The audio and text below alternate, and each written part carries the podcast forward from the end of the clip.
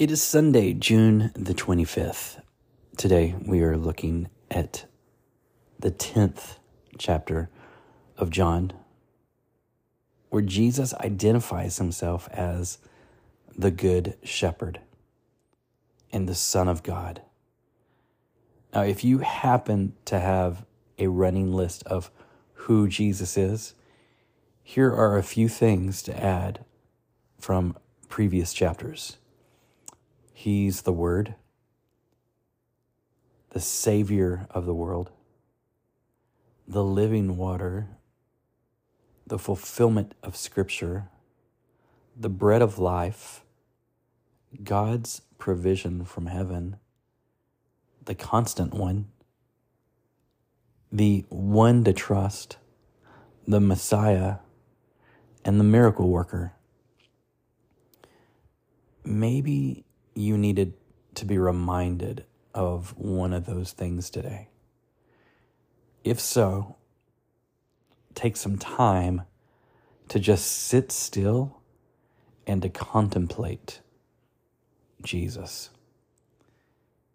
In verse 37 of today's chapter, Jesus says, If I'm not doing the works of my Father, then do not believe me. So basically, Jesus, this is what Jesus is doing here. He's basically putting his money where his mouth is. That's the only thing I can think of. He's he's basically saying, okay, if you've heard who I claim to be and you've seen the things I've I've been doing, if those two don't line up, then go ahead and call me crazy. Jesus welcomes that because he lived with complete integrity. He he was Jesus, the son of God. We will find absolutely no inconsistencies in Jesus. He is light, and in him there is no darkness at all. But being a disciple of Jesus doesn't mean we never have doubts. Jesus was speaking directly to people who doubted him, showing them what to do with those questions. Because doubts don't qualify us from following Jesus they can actually serve to strengthen our faith as we investigate. So, what do we do when we have doubts and questions? Well, we bring our questions to God, knowing that He's not ashamed of us or embarrassed of us. We process our doubts with people that we trust, knowing that our faith is strengthened when we are willing to investigate and we continue to follow Jesus anyway, knowing that it's always worth it. Here's my challenge for you today. Will you do this? Will you write down a question you have for God and bring that to Him? process any doubts that you may have with one of the trusted people that you either pray with, your accountability with someone that you can just talk with and bring it to them. And I want you to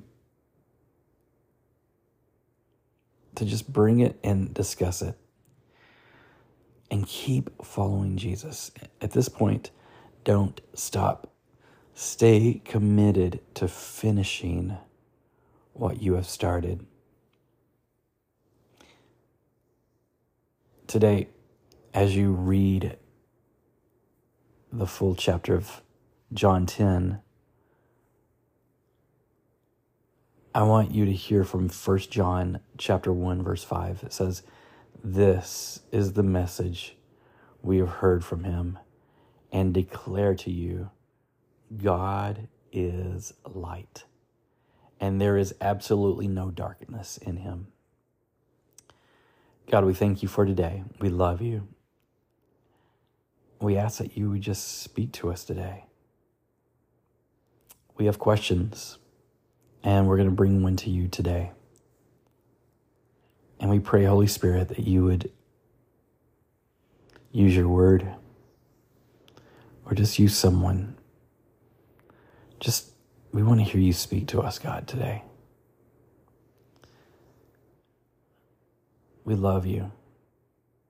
We are your followers. We are following after you, not the world, not our friends, not the news, but we are following after the creator of the world, the one who gave his life so that we could have life. Lord, we love you and we worship you. And we thank you that this is the day that you have made, Lord. We will rejoice. We will rejoice. In Jesus' name, amen.